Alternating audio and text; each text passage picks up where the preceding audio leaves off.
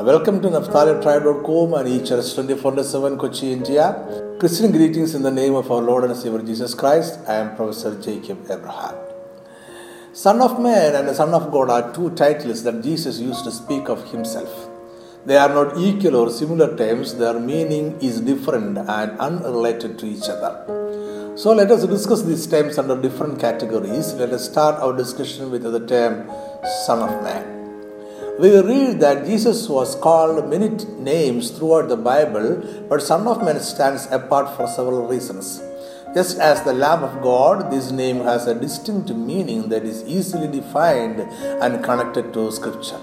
The term Son of Man is used variously in Scripture. The Hebrew term Ben Adam and the Aramaic phrase Bar Adam are translated as Son of Man.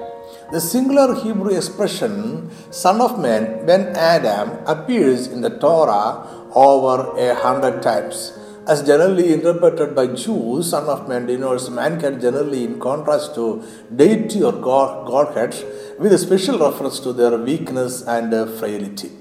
The phrase Son of Man occurs 195 times in the Old and New Testaments.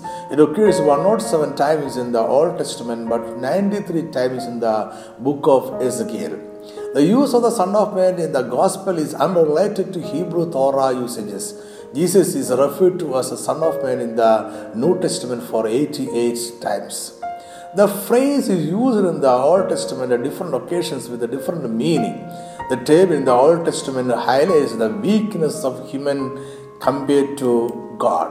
Similarly, in Numbers 23 19, the God who does not lie or repent is contrasted with the, the Son of Man who does both.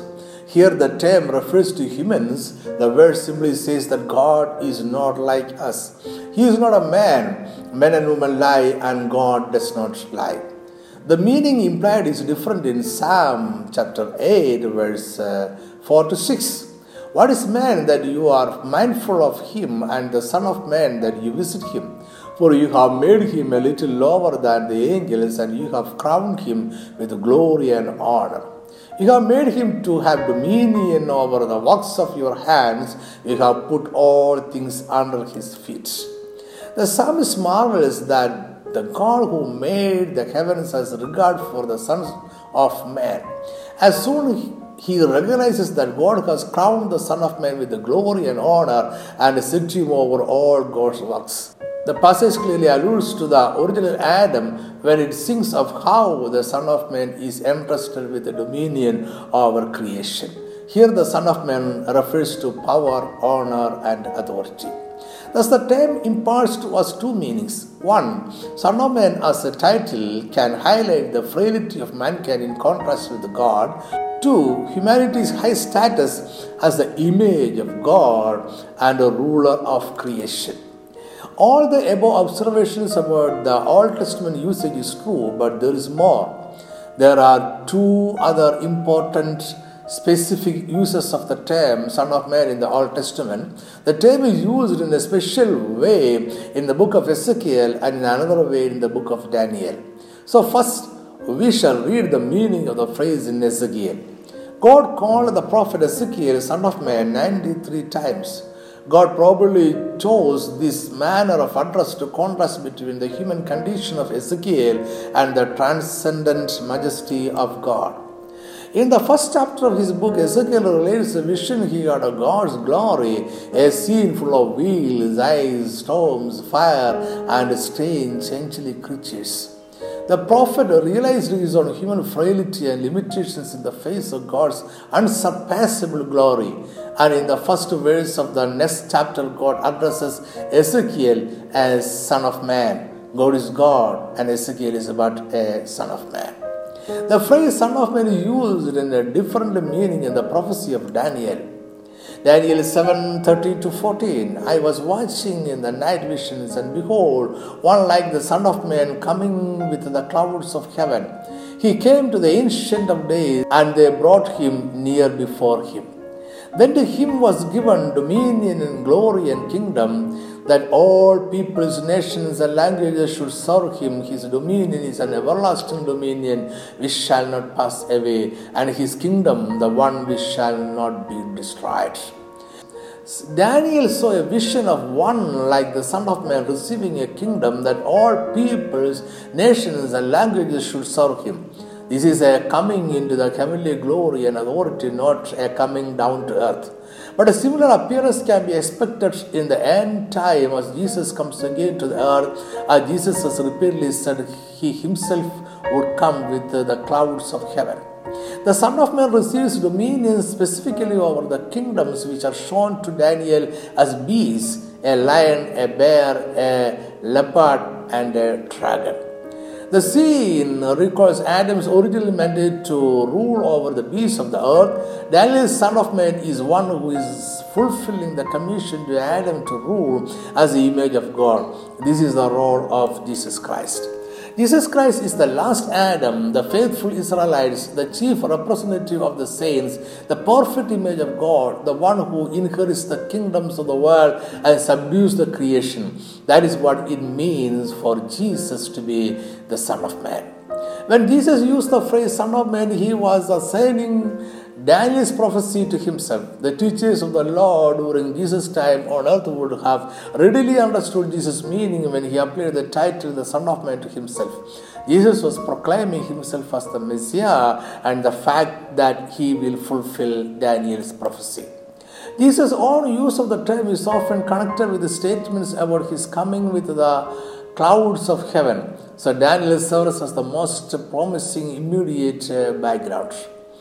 Jesus calls himself the Son of Man very often, though during the time no one had trouble believing that he was a human. It was his favorite self designation. The term is found in all Gospels. It appears 29 times in Matthew, 14 times in Mark, 26 times in Luke, and 13 times in John. Gospels record Jesus as speaking of himself as the Son of Man, but there is no evidence that the church went on calling Jesus the Son of Man. Although the term was uh, used once in Acts and twice in Revelation, the term did not pass into normal Christian usage or worship after the death and resurrection of Jesus. It is true that the application of the title Son of Man highlights the humanity of Christ. The difference is that he is the Son of Man, that is, he is the epitome of humanity.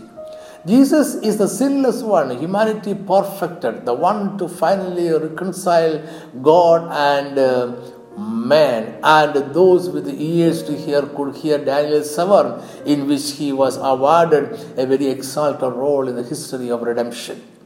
The term refers to a human, but it also a title for Jesus Christ.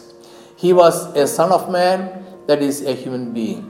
And according to Daniel 7, he is an exalted heavenly one. And Jesus means to communicate both these. Jesus was the ultimate human, he was God in human flesh.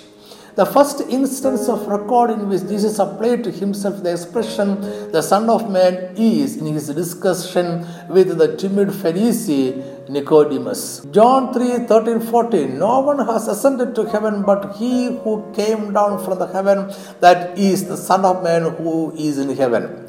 And as Moses lifted up the serpent in the wilderness, even so must the Son of Man be lifted up. These words mark him as the Calvary sacrifice and also identify him as a Logos who served God before the days of his flesh.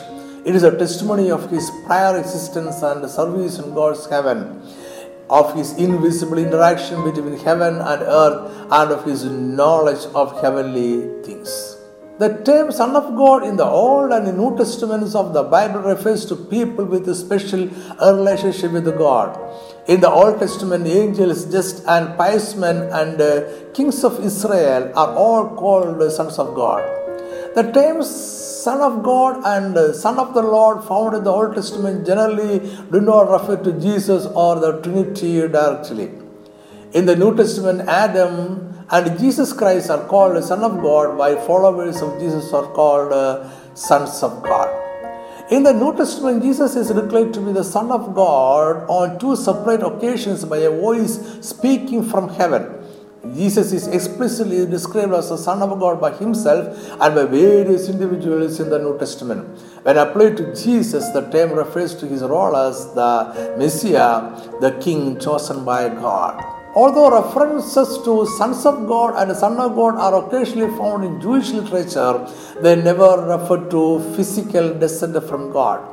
When used by the rabbis, the term refers to Israel or to human beings in general and not as a reference to the Jewish um, Messiah.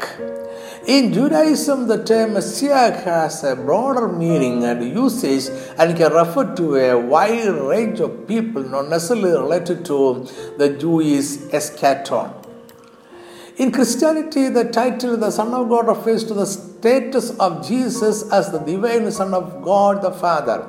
The phrase Son of God occurs 43 times in the New Testament and it always refers to Jesus.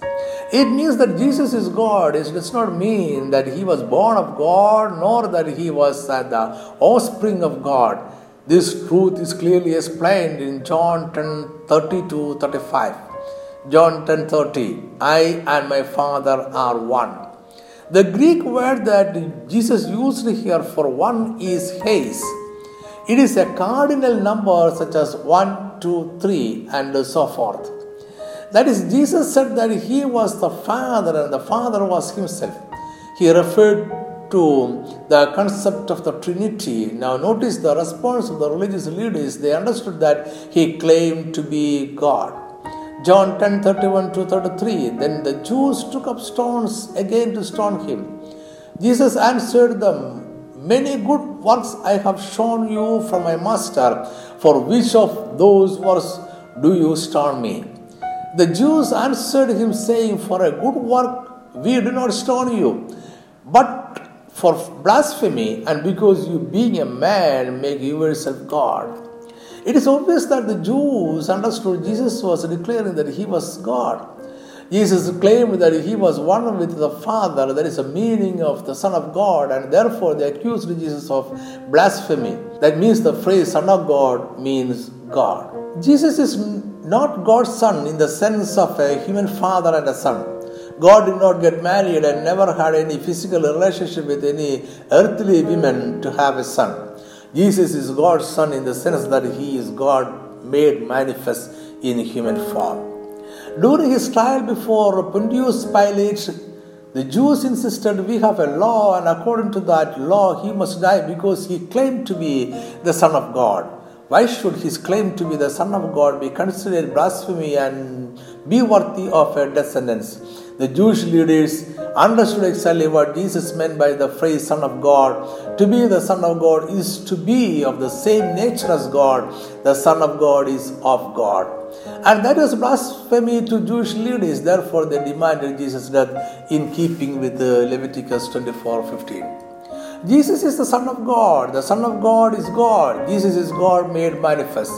And He is the Son of God in that He has always existed as it, the eternally begotten one who comes forth from the Father forever. He is the second person of the Trinity with all of the divine nature fully in him. And we have to understand that Jesus was eternally the Son of God. In other words, there was never a time when he was not the Son of God, and there has always been a father son relationship within the Godhead. In fact, the sonship is not merely a title or role that Christ assumed at some specific point in the history, but that it is the essential identity of the second person of the Godhead. That is, Christ is and always has been the Son of God. He was a Son of God before the creation. He was a Son of God while he was manifested on earth as a human being. And he is a Son of God now and will be in eternity to come. This is his heavenly status as one among the trio. So, let us conclude that the term Son of Man affirms his humanity and Son of God, the divinity of Jesus. Jesus is eternally the Son of God. The Son of God is not a title, it does not imply that God begot a Son like human beings. Son of God reveals the relationship with uh, God the Father. He did never give up his relationship with his Father because he can never do it. He was the Son of Man while he was on this earth, born as a sacrificial lamb to atone the human sins. But even during his life in this world, he remained the Son of God. The Son of God is his eternal relationship with his Father. Let me cut short. Thanks for watching and listening. May God bless you all. Amen.